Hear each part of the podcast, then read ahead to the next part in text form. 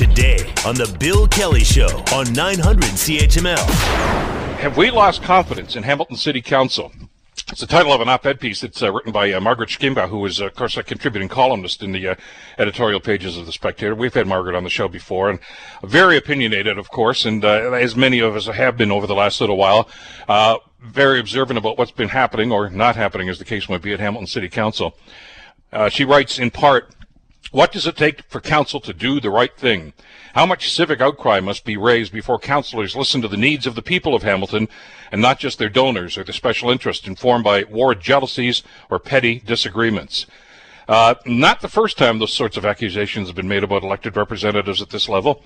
Uh, matter of fact, our next guest is uh, a guy who's had a lot written about him in his political career too, a long and storied career as it was. Uh, Larry Di Ianni is a former mayor uh, for the city of Hamilton, of course, and a former Stoney, Stoney Creek councilor and a, a city councilor for Stoney Creek.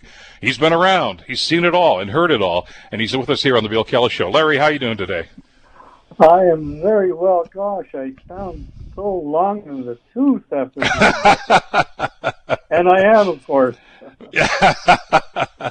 From your lips, that would I know, but uh, you, have all the years in elected office. I mean, you know, the, the, the criticism of, of, elected officials, and especially at the municipal level, uh, is is not unusual. Uh, like I say, we've both uh, been the targets of an awful lot of people during our time in public life. So the, the, the column itself didn't really surprise me, and I know Margaret's a very opinionated lady. You know, you've had her on your show, of course, on Cable 14 as well. Uh, but it, but is it warranted, Larry? Well, so yes, I mean, first of all, it goes with the territory, right? If you're involved in the political system at all, at any level, but especially the municipal level, because you're more accessible, um, you know, criticism uh, goes with uh, uh, with the tor- uh, territory. Sometimes justified, and sometimes maybe not as justified, but nevertheless, it doesn't stop uh, the the torrent of, of views that come your way. Um, I read Margaret um, every time she publishes in the uh, Spectator. I've had her on my show.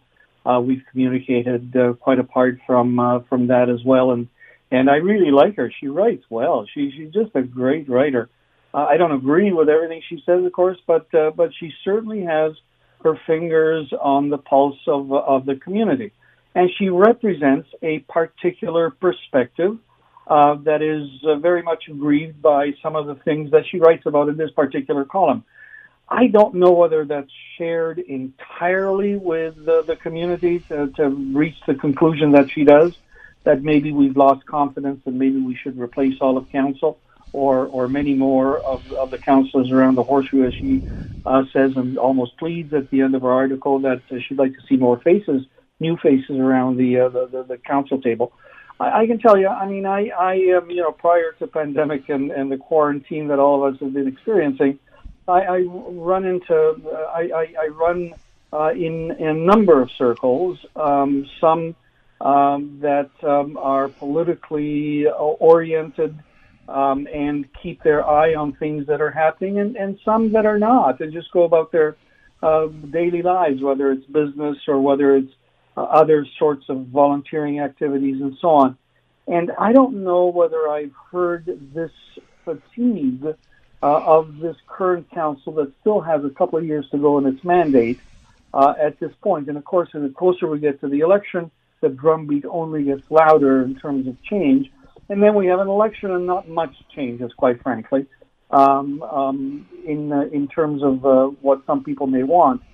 Other, the only issue that, that, that I heard everybody talk about uh, that Margaret raises in her column is the Coutts uh, cover-up issue, uh, the so-called cover-up yeah. issue, which of course council claims Su- sewage gate, sewer gate, whatever. Yeah, it's had yeah, a couple yeah. of different nicknames. So, yeah, and, and, at the time, I mean, everybody was talking about that, and it wasn't so much the uh, environmental degradation uh, such as it was because people weren't sure how bad things were. And in fact, now we've had reports saying that they're not as bad as as as they first suspected. Um, but people talked about why didn't they tell us? So the the silence aspect of that, um, and and that was and that was certainly there. I mean, and it was talked about by almost everybody. Uh, and of course, Hamilton loves to have these flashpoint issues. You know, the LRT, the stadium, the Red Hill Express. I mean, you can go down the list and, and talk about things that people get on one side or the other about.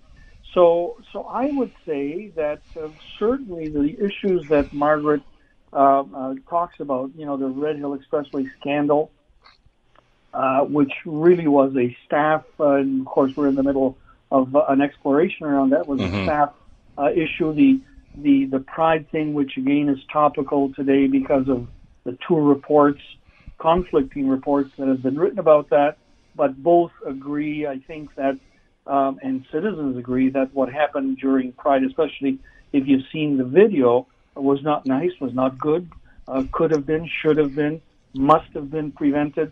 You know, the, the yellow vests uh, issue. So all of those are, are barnacles, you know, and they, they stick.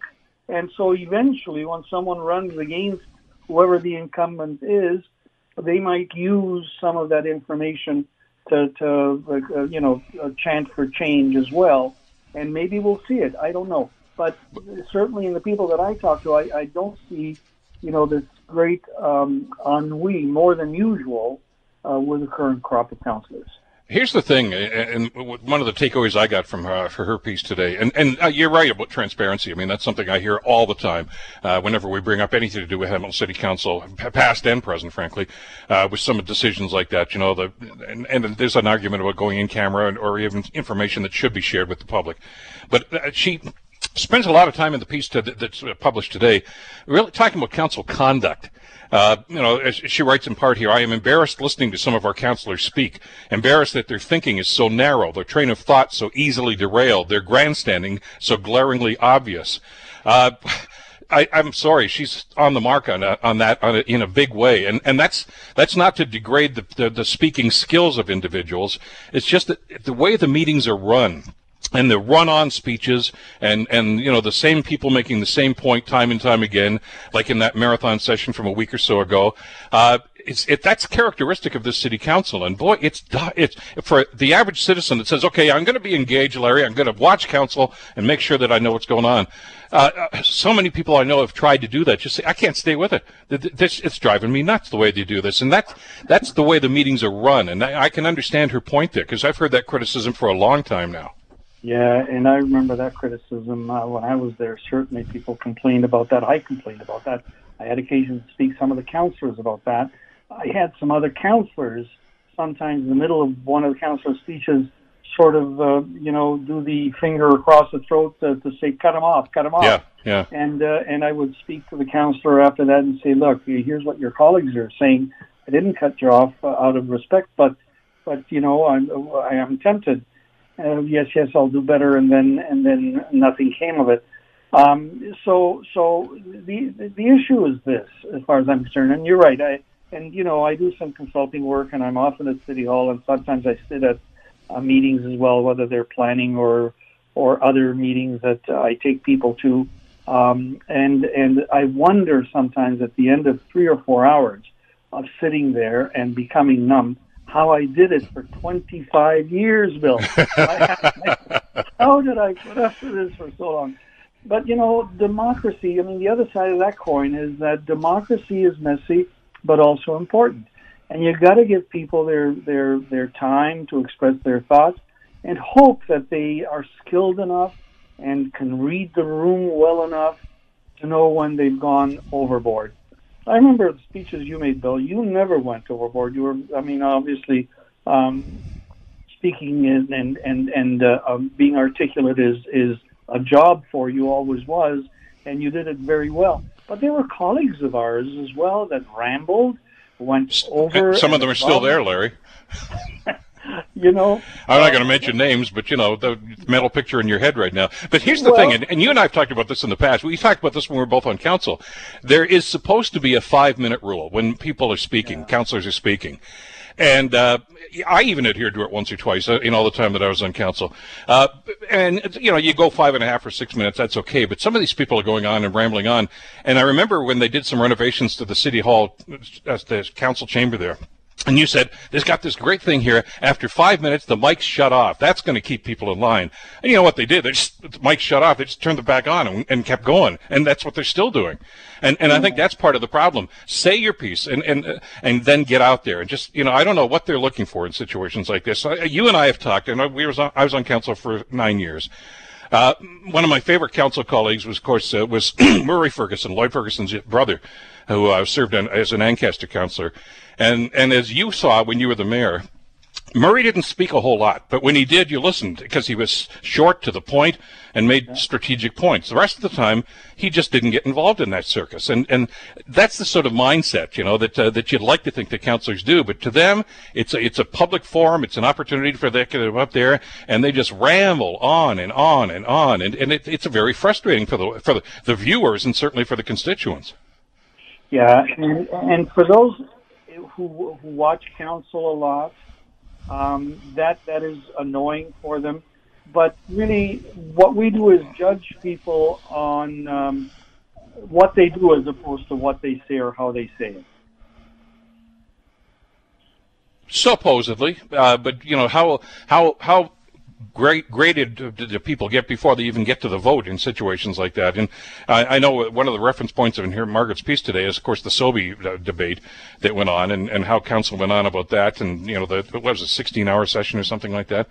Uh, it, it really comes down to, and, and I'm not going to criticize, you know, because they have different chairs for different meetings, and you know, the deputy mayor or whatever uh, will chair part of the meeting. But you've got to have rules, and you've got to uh, adhere to them. And we, we, I think what she's suggesting here is that look, at first of all, they have to be a lot more informed, and they have to be more focused. Yes, and and that isn't uh, bad advice at all. That, in fact, is very very good advice. But try to get them to to adhere to that is the issue. So how do you do that? You you chaired how many meetings in your well, years? I mean, lots. And you know who was very effective from our day? Margaret McCarthy, who was the counselor from uh, Waterdown at the time. Flamborough, yeah. Now, yeah. yeah, there were lots of things that she did that I didn't agree with at all. In fact, we were usually on both sides or on opposite sides of, uh, of of issues. But she ran a meeting with an iron fist and you need that. You need the chair to say, your time is up. Next. So how do you do this? I mean, part of the problem here is when people are elected to council, and some of them have been there, of course, for many, many years, there, there was a quote unquote orientation. Uh, and I remember, I mean, we were given the, the rules of order, et cetera, like that, that, uh, you know, they probably still have a copy of it someplace in the house here. But, you know, there, there's no, there's no when you do that in that initiation, they don't talk to okay, here's here's here's how you do this job. They basically leave it to each individual to do that, and and, and you know many of them do it well. Let's let's, let's not just throw everybody out with with the bathwater here, but you know there's there's no instruction about okay, this is how you address this. Uh, this is the th- sorts of things that you should do. It's it's really kind of just throw the person in the deep end of the pool and let's see if they can swim. Well, and here's the problem sometimes with people who get themselves elected. They think that by virtue of having been elected, which often has something to do with issues that they're fighting for or profile that they have, name recognition and so on, but they go around an elected council table, for example, and think that they're the smartest people in the room. And they want to show that all the time. So there needs to be some humility. It, it, it, I always maintained that uh, I've been given the privilege uh, to do this job, not because I'm the smartest or the best, but because I can use my common sense, rely on expert advice to make the right decision. And uh, sometimes you fail, but often you get it right. And it should be done with uh, as little fanfare as, po- as possible, uh, with the community interest in mind and also with decorum and uh, um, respect for process and good decision making and good governance. All of those are factors that need to be considered. Unfortunately, though, not everybody does. And the only ones that have any power to do anything about it are the voters themselves, who are too busy to pay attention to all the details. And so they vote at election time based on reasons that have sometimes everything to do with personality and uh, community image rather than success and ability around the table. The other element, I just underscored humility there as you were saying that. There's a takeaway word. Uh, the other one though too is is is know your your strengths and weaknesses. I mean, this is really all about public speaking. I know we're just about out of time here. Uh, if n- we're not all Winston Churchill, uh, you know, we're not all Barack Obama. Uh, if don't try to be a comedian if you're not a funny guy or person. You know, situations like that. And and that's the sort of training. It's not how to do it. Basically, I think probably the uh, initiation should be how not to do it. And and maybe that's a discussion those guys have to have uh, among themselves. Larry, always a pleasure. Uh, thanks so much for the uh, for the time as always, and uh, we'll talk soon. I guess the quarantine and phase two is going to be over pretty soon, and outdoor patios. And I, I, think you know we probably need to commiserate over this at one of those, and we will do that soon. Absolutely. Thank you, Bill. Take care, Larry Di Ianni, for uh, former Hamilton mayor. The Bill Kelly Show, weekdays from nine to noon on 900 CHML.